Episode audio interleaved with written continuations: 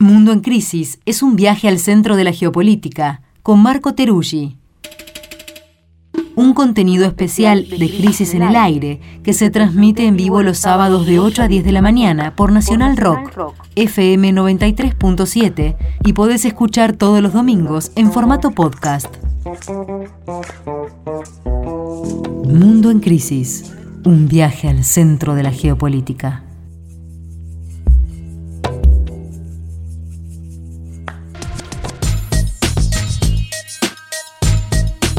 Comienza la segunda hora de Crisis en el aire con la sección Mundo en Crisis y con nuestro columnista estelar, Marco Teruggi, que esta vez, por primera vez desde que comenzamos el programa, está en Buenos Aires, pero no vino a nuestro encuentro en el estudio y estamos con él por Zoom. ¿Cómo estás, Marco?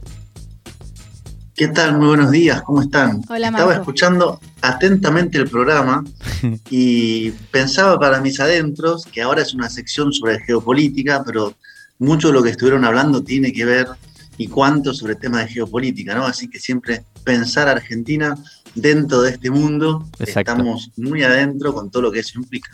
Totalmente. Bueno, Marco, eh, un gusto tenerte como siempre, así que vamos a meternos con el tema de hoy que, eh, según nos comentabas, tiene que ver con Chile y con el interesantísimo proceso constitucional, constituyente, perdón, que está teniendo lugar en el país hermano. Así es, porque ya estamos en la recta final. El 4 de septiembre se va a votar lo que se llama el plebiscito de salida, que es el plebiscito para ver si la población chilena aprueba o rechaza el texto de la nueva constitución. Lo primero sería hacer una pequeña línea de tiempo para entender qué es lo que se está jugando. Si se quiere, esto que pasa ahora es tal vez el elemento conclusivo, aunque no cierra, pero sí concluye, este proceso que empezó en octubre del 2019, que fue lo que algunos llaman la revuelta o el estallido, que, digamos, cuando inició, entre otras cosas, puso sobre la mesa la cuestión de una nueva constitución. Eso fue en octubre del 19. En octubre del 2020 se hizo el plebiscito para saber si la población chilena quería una nueva constitución. Se dijo que sí y se optó por la modalidad de la convención constituyente. constituyente perdón. En mayo del 2021 se eligieron a los integrantes de la convención, a su vez que hubo las elecciones municipales regionales, donde la izquierda sacó muy buenos resultados. Ahora podemos hablar un poco sobre cómo está la izquierda o sus características. En diciembre fue la victoria de Gabriel Boric en las presidenciales contra José Antonio Cast y ahora en septiembre de alguna manera vendría a cerrar lo que sería impugnación del modelo neoliberal heredado de la dictadura de Pinochet y la alternancia bipartidista, la victoria presidencial y finalmente una refundación, si se quiere, en términos eh, del texto ¿no? que rige las normas de, de Chile. Así que hay mucho en juego. Si se quiere, creo que la derecha, mm. me puedo meter un poco por ahí para empezar, está retomando tal vez una agresividad eh, y una suerte de iniciativa ante lo que ve que puede ser, digamos, tal vez el cierre de lo que es una derrota muy importante, que es perder su modelo, que es un modelo que cuando uno revisa la constitución no deja de asombrarse lo muy neoliberal que es, digamos, ¿no? Recordemos que Chile fue el primer gran ensayo del neoliberalismo, no en América Latina, sino en el mundo. Y ahí hay cosas que uno las ve y parecen absolutamente, digamos, extraídas de, una suerte de, modo ideal casi del, neoliberalismo, ¿no? ¿Qué fue lo que más te... del agua. ¿Cómo? No, te iba a preguntar eso, ¿qué, fue lo que, lo que más te había llamado la atención en ese sentido?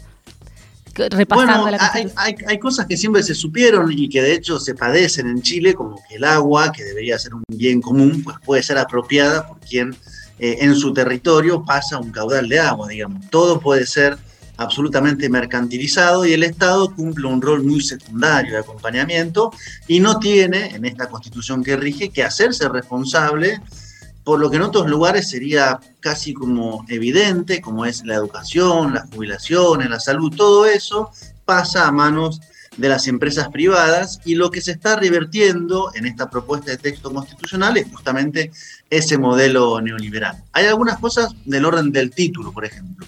Chile pasaría a ser una república democrática, inclusiva y paritaria, con 50% de todos los órganos del Estado con paridad de género. Ahí si uno se quiere poner un poco a debatir, no dice, por ejemplo, democracia participativa, que es algo que a mí en general me suele eh, interesar. Pero bueno, lo pongo ahí para ver hasta dónde se avanza, hasta dónde no. Mm. Hay un tema central con los pueblos originarios, que son un 12,8% de la población, según lo que dicen en el texto, porque Chile pasa a ser un Estado plurinacional e intercultural, reconociendo a 11 naciones. Y acá hay un tema muy eh, de debate, porque sectores se oponen muy fuertemente, sobre todo la cuestión de que se reconoce parte del sistema judicial de los pueblos indígenas. No quiere decir que estén por fuera de lo que rige en el Poder Judicial, sino que se reconoce y en todo caso, en última instancia, se apela a la Corte Suprema. Luego está la cuestión del aborto, hasta el momento estaba despenalizado, ahora se reconoce la posibilidad de aborto libre, seguro y gratuito. Hay, digamos, un Estado que recupera protagonismo, ya el Estado tiene que crear, como dicen, condiciones sociales, tiene que ser un Estado democrático de derechos, promover bienes, servicios, ocuparse de la educación, la salud, lo que en otro lugar podría ser relativamente pues normal, en este caso se pone por primera vez en el texto, y hay temas como el cambio del sistema político, donde se pasa una, de una cámara, eh, perdón, un sistema legislativo bicameral a uno que es una cámara principal, el Congreso, se elimina el Senado y se pone una cámara de regiones. Se puede hilvanar en cada punto, lo que creo que hay un gran debate y cierro esta primera intervención de esta manera. Por un lado, quienes plantean que hay que aprobar dicen, bueno, está bien, el texto uno puede discrepar sobre algunos puntos, ¿no? Se puede pensar que en esto se falta algo o en esto sobra algo, pero lo que está en juego es sacar la otra constitución y empezar de nuevo con este texto constitucional. Y enfrente se ha armado una suerte de bloque heterogéneo anticonstitución, que tiene a todos los sectores de la derecha, evidentemente todos los que votaron en contra en su momento de un plebiscito para cambiar la constitución, pero también algunos sectores de centro izquierda que se han sumado un poco a eso, como esta campaña de una que nos una, ¿no? Que quiere decir, bueno, esta constitución finalmente no nos une. Yo me preguntaba cuánto se puede unir, ¿no? Como pregunta un poco más como política. ¿A, qué porcentaje se debe llegar para que sea una que una y a cuántas partes de Chile? En todo caso, el debate está muy prendido y quedan muy pocas semanas. Te quería preguntar, Marco, eh, ¿cómo es? Eh, ¿Hay una campaña como si fuera una campaña electoral? Algunas cosas se vi en las redes, como que hay hashtag y empieza a haber como, como si fuera una campaña tradicional de elecciones, digamos. ¿Cómo es eso? Sí, es una campaña que se divide en dos, apruebo o rechazo. Ahora bien, hay ahora de las últimas semanas una suerte como de sub-ítems, ¿no? Que han venido como a aportar algo de confusión, porque algunos dicen, bueno, apruebo, pero para reformar después también, ¿no? Esta idea de, como el texto constitucional que se va a aprobar no es perfecto, sí es perfectible, entonces me sumo en el apruebo para después retocar algunas cosas, lo cual parecería, y por eso muchos están aclarando que no es apruebo con condiciones, es apruebo o rechazo. Y del otro lado, el rechazo, pues están con rechazar para reformar, digamos. Esta idea de, bueno, nosotros no queremos la nueva constitución, pero queremos reformar la que hay. Y a todo esto pasó una declaración del presidente Gabriel Boric que un poco aclaró qué pasaría si gana el rechazo. Es una pregunta del millón. Bueno, ¿qué dijo Boric, el presidente, desde el 11 de marzo? Dijo, si gana el rechazo, acá tenemos un pueblo que en el plebiscito del 2020 dijo que quería una nueva constitución, no modificar la que existe, y además votó que haya un órgano especial para encargarse de la redacción de este texto. Por ende, si se rechaza el 4 de septiembre, hay que volver a votar un órgano de una convención que vuelva a redactar un texto durante un año para volver a someterlo a plebiscito. Así que si gana el rechazo entramos en una zona muy compleja de una suerte de proceso que se va prolongando y que el gobierno de alguna manera tiene un poco su suerte ligada a eso. Es decir, puede hacer muchas cosas, pero esto sería como abrir las puertas de par en par para poder intentar avanzar. Después, ¿qué hará o qué no hará? Es otro debate. Si se rechaza, es un golpe, evidentemente, para el gobierno, que es parte de este proceso destituyente-constituyente. Sí, ahí, ahí por ahí introduzco, Marco, porque estuve, tengo información también, porque estuve, tengo a mi familia chilena en este momento visitándonos y que está muy cerca también del proceso y nos, me estaban contando algunas cosas que, comparto acá también porque me parece importante, que tiene que ver con esto que marcabas muy bien de la línea de tiempo ¿no? entre eh, octubre de 2019, que es el punto de partida con la revuelta popular en las calles, con un nivel de radicalidad pocas veces vista y de combatividad, por todo este proceso que implica, por ejemplo, la llegada al gobierno de la izquierda de Gabriel Boric, pero con sus matices. Vos mencionabas antes algo que me parece importante, que es eh, cierta, mm, cierta diferencia, cierto matiz entre la gente que está participando del apruebo. La primera gran batalla es esta, apruebo o rechazo. Pero es verdad que dentro del apruebo hay dos posiciones distintas. La, que es más octubrista se podría llamar es apruebo y, listo. Y hay otra porque parece ser que, entre otras cosas, el, texto constitucional está difundiéndose, se puede encontrar, ¿no? Esa, constitución es, escuché también que es uno de los, está editada por, por algunas editoriales de allá de Chile y es el libro más vendido de los últimos años en Chile, o sea que está circulando muchísimo, ya eso está generando una cosa bien interesante. Eh, pero, entre otras cosas, cuando se cerró ese texto definitivo, que es el que ya se va a someter a, debate, se puso una cláusula según la cual el Parlamento tenía que eh, validar de alguna forma el apruebo eh, de plebiscito, ¿no? Y por eso aparece esta idea, que son los sectores más oficialistas, más ligados al gobierno, de aprobar, pero para después reformar, ¿no? Que así se ha dado en llamar. Así que bueno, me parece que eh, es un punto también, evidentemente son posiciones que son las más ligadas hoy al sistema político, al gobierno, al progresismo en, el, poder, que plantean esta idea, también son sensibles a esta idea de que haya unidad eh, y por lo tanto de alguna manera a, involucrar a ciertos sectores de la derecha en el proceso político, no dejarlos, como decías vos, en una posición de gran agresividad, mientras creo yo la gente en la calle que, se jugó un poco en esas protestas, que perdió ojos y demás, eh, está planteando, bueno, no, no, no, no, no es tan afín a este tipo de negociaciones más ecupulares, ¿no? Claro, y ahí entra la pregunta acerca de qué pasa si se aprueba, cómo eso después se vuelca a una serie de eh, leyes y procesos donde efectivamente se haga, digamos, realidad el nuevo texto constitucional. Yo creo que, digamos, estamos en un punto en el cual, si eso pasa, abre ese debate muy interesante y sobre todo hacia el proceso político. A mí me da la impresión que mm, Boric y el gobierno que ganó en, diciembre es una expresión o uno de los elementos de un proceso mucho más grande que se abrió en octubre y que esto de alguna manera permite que siga avanzando. Yo la veía incluso a Michelle Bachelet, la expresidenta, que se posicionó a favor, que dijo la verdad que más allá de las valoraciones que uno tenga sobre su gobierno, porque hay muchas críticas desde la izquierda, ella dijo, no se puede transformar el país con esta constitución que es un cerrojo. Entonces, mm. incluso algunos sectores más progresistas dicen, bueno, hay que efectivamente cambiar.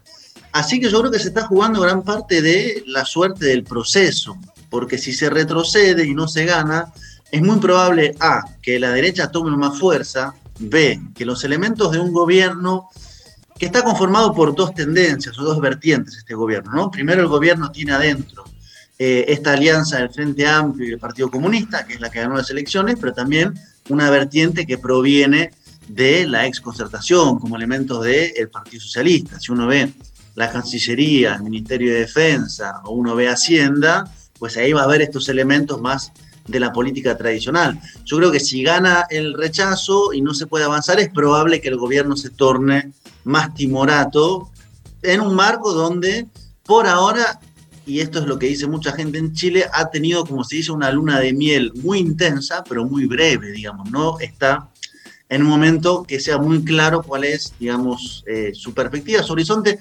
con problemas estructurales que hay en Chile, ¿no? Entonces, creo que parte de lo que derive en este proceso tiene que ver con que se apruebe o si se rechace. Yo creo que si se rechaza es efectivamente una derrota muy fuerte.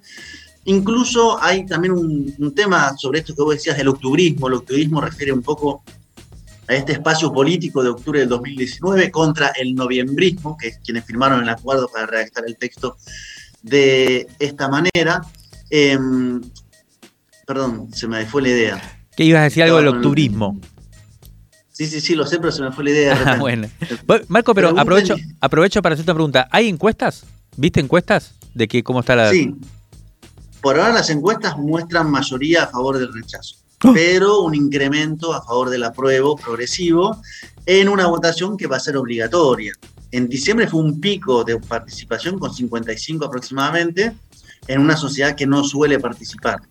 Y bueno, recuperé la idea. El octubrismo, que es esta, esta vertiente muy heterogénea, muy desestructurada, pero muy impugnativa, tuvo en la anterior convención su momento de mayor fuerza. Esta famosa lista de los independientes pues tuvo, que era la gente no partidaria, un espacio muy grande. ¿Qué dice la derecha hoy? Está diciendo, bueno, pero si hay una nueva, una nueva convención, ya no tiene que haber ni independientes ni indígenas en esa nueva constitución. Es decir, lo que expresó Mm. esa correlación de fuerzas Claro. no está claro si estaría en un nuevo proceso. Pero por lo pronto hay que ver cómo evolucionan. Son poquitas semanas, pero un mes y unos días de campaña se sabe que pueden cambiar bastantes cosas. Buenísimo, Marco, muchas gracias. Vamos a estar entonces eh, siguiendo de cerca el proceso chileno, que va a tener ese momento clave en septiembre, los primeros días de septiembre, el 4. Eh, así que mm, eh, le mandamos un abrazo, aprovechamos acá a Ever, que está escuchando y mandando comentarios por WhatsApp, eh, otro integrante del área, diría- iba a decir económica, pero sería en este caso internacional de la revista Crisis. Así que te mandamos un abrazo enorme y nos vemos el sábado que viene. Un abrazo grande. Chao, Marco.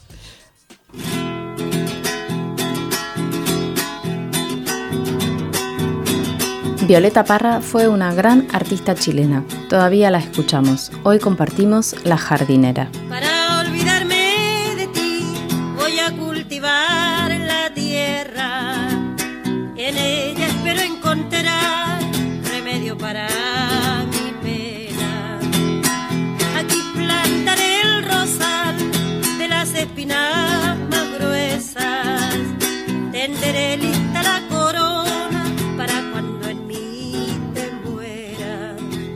mi tristeza violeta azul, clavelina roja para mi pasión. Y para saber si me corresponde desojo un blanco manzanillón, si me quiere mucho poquito nada.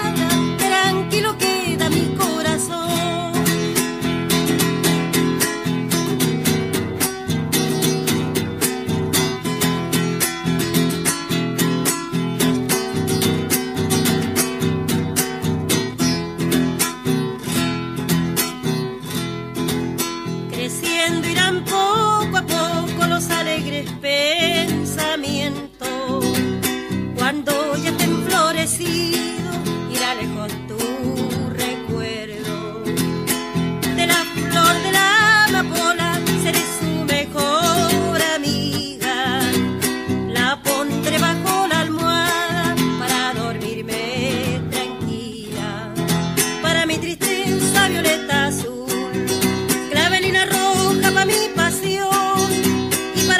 तेरे को